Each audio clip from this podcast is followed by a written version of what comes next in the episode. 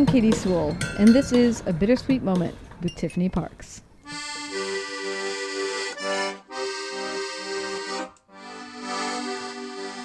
Hello, and welcome to The Bittersweet Life.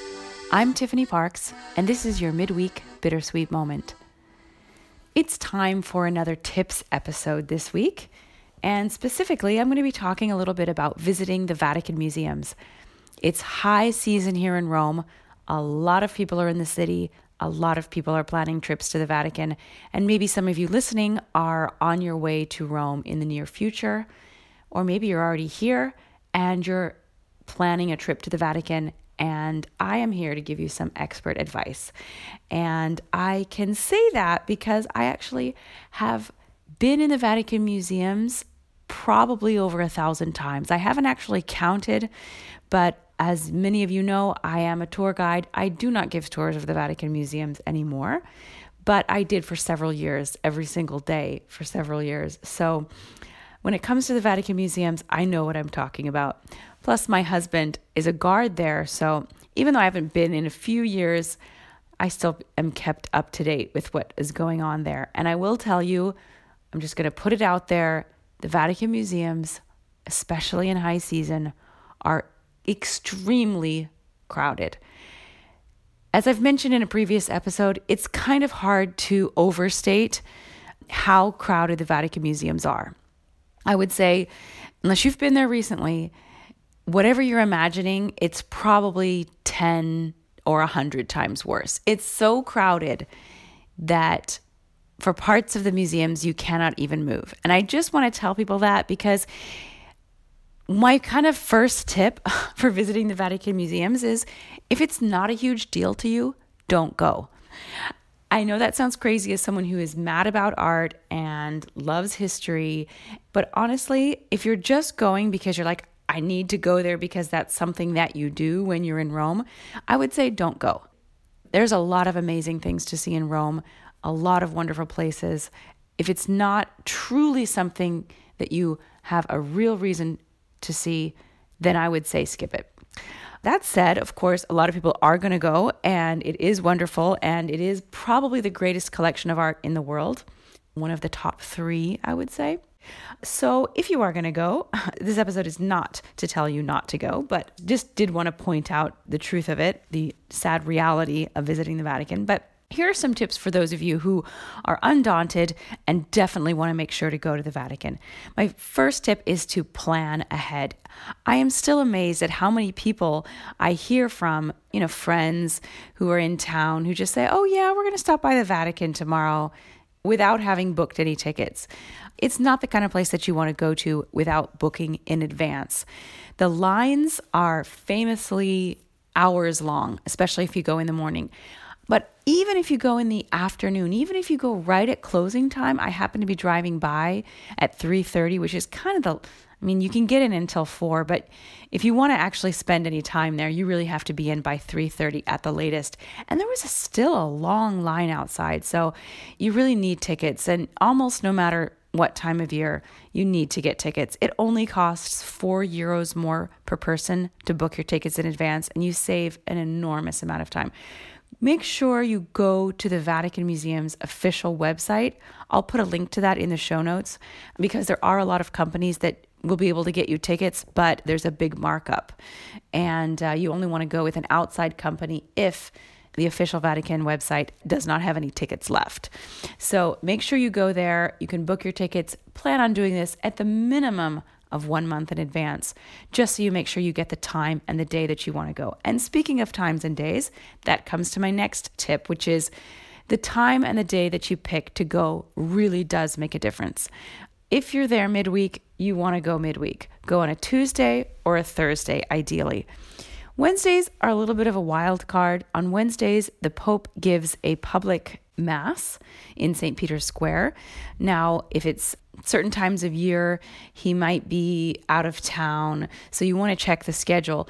But if the pope is giving mass on wednesday morning i almost want to say that's a good time to go because a lot of people are actually going to be in st peter's square watching the mass instead of going to the museums. So tuesday wednesday or thursday tuesday and wednesday probably being the best days and Wednesdays definitely in the morning only. You do not want to go in the afternoon on a Wednesday because people will have left the Mass and will be going there directly after. But otherwise, I would not recommend the morning. If you're just doing a regular non guided tour, you do not want to go in the morning because that is when almost all of the tour groups go in. You'd think, oh, I get, I'm going to get up early, I'm going to be there when it opens, but it only opens to the general public at nine o'clock, whereas it opens to groups at eight o'clock. So by the time you get in there, it's already going to be crowded.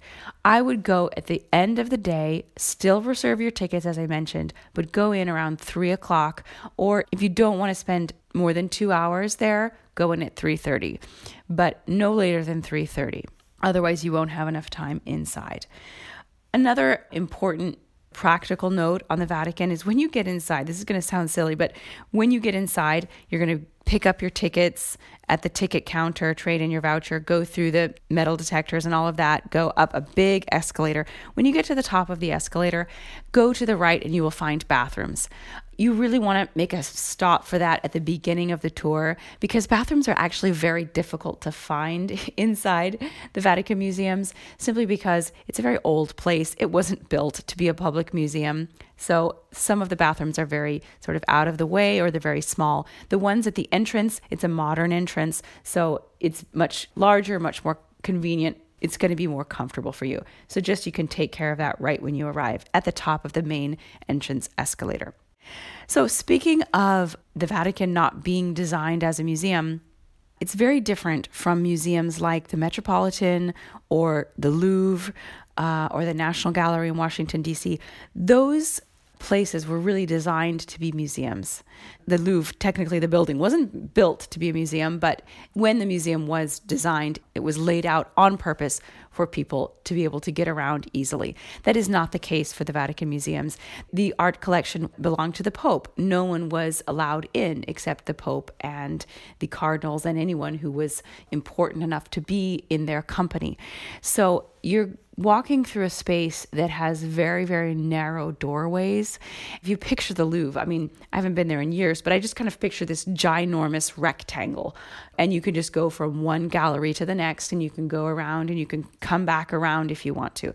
It's not like that at the Vatican museums. You really can only go in one direction.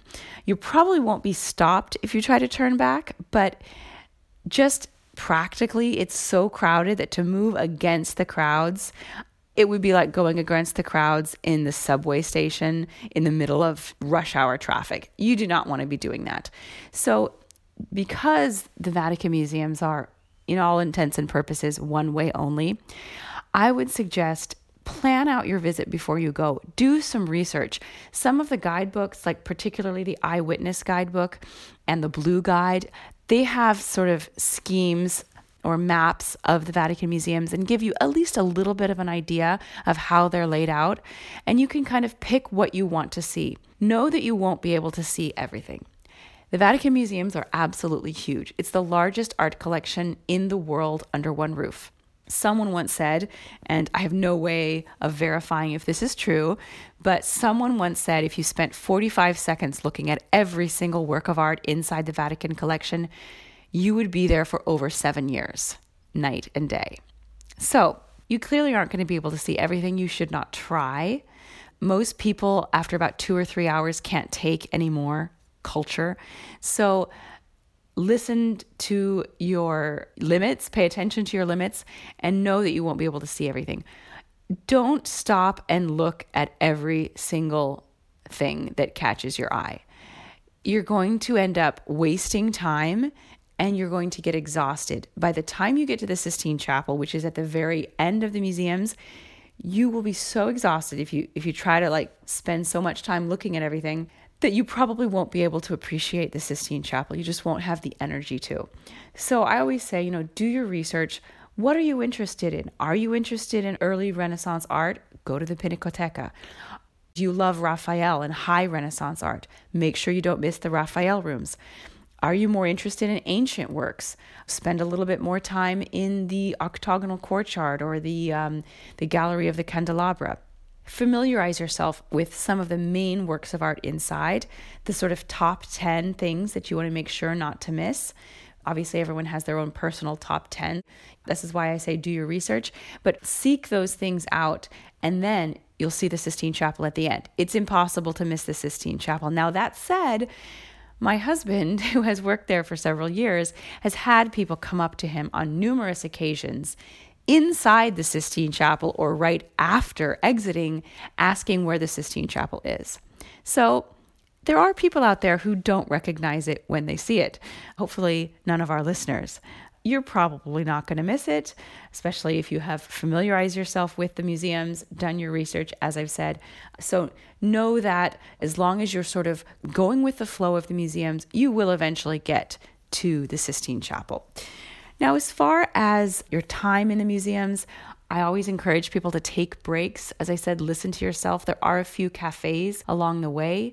Take advantage of that. Obviously, like I said, you don't want to spend too much time because especially if you go in in the afternoon it does close eventually. Closes earlier than you might think. About 5.30 they start kicking people out. So if you haven't made it to the sistine chapel by 5.30 you're in trouble but do take a break if you need to. There are several courtyards in the Vatican that are beautiful.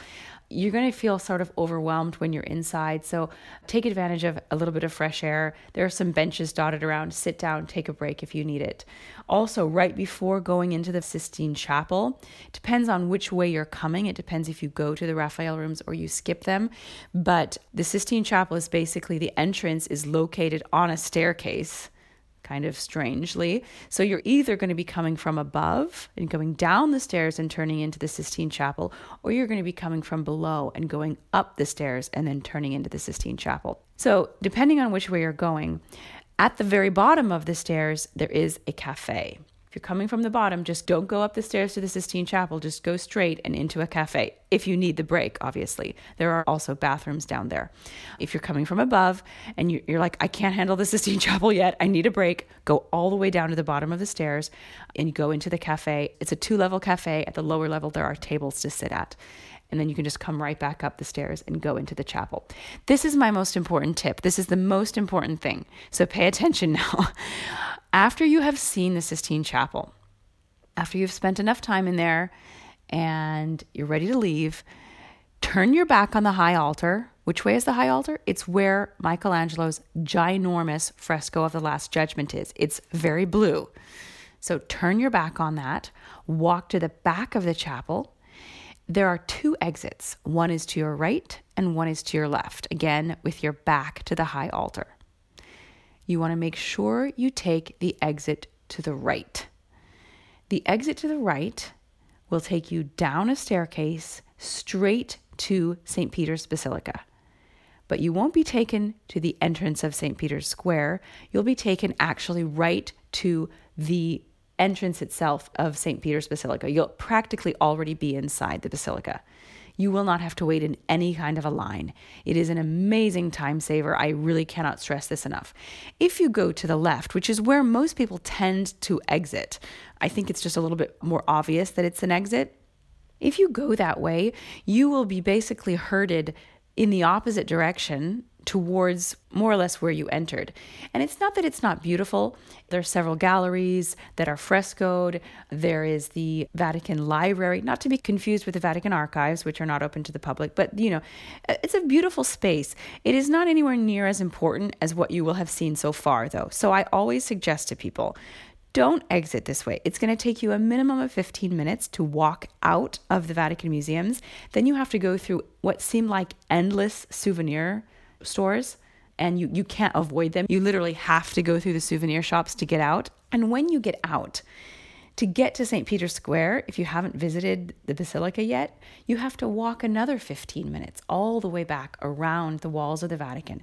Then you get to St. Peter's Square, and there could be a line of up to an hour or more in St. Peter's, and you have to go through security again.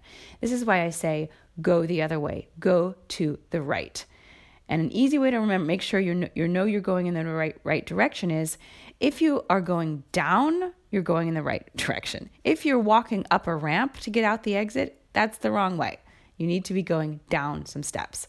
Okay, so again, as you are leaving the Sistine Chapel with your back to the high altar, go out the exit to your right. Most important thing.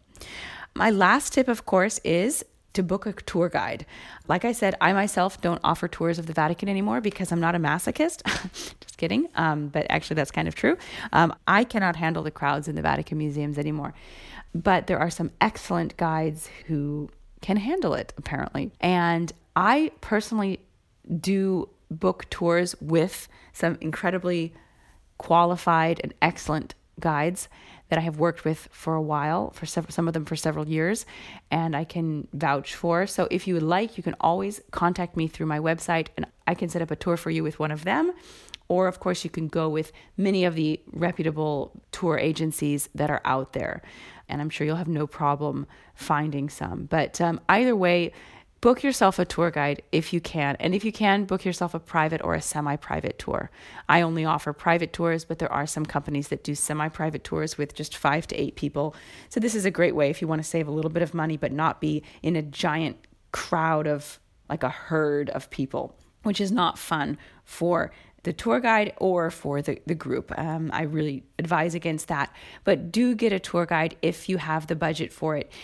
It is such well spent money because when you get into the Vatican museums, you don't know what you're looking at. It is not like, as I said, the Louvre or the National Gallery, where you will see little plaques beside every work of art telling you what they are. There is nothing, except for maybe in the Pinacoteca.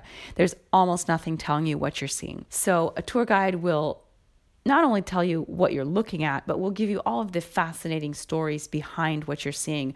The rival between Michelangelo and Raphael, the building of St. Peter's Basilica, the story of how a sculptor came to create the most famous frescoes in the world, and so many more. So I highly recommend getting a tour guide. I couldn't recommend it more passionately. So, those are my tips for visiting the Vatican museums. I hope that you have a wonderful time if you go. And please, if you are planning a trip there in the near future, take a photo, tag us so that we can see how it went, and uh, we will uh, repost some of those on our stories. This has been a bittersweet moment. I'm Tiffany Parks. Join us again.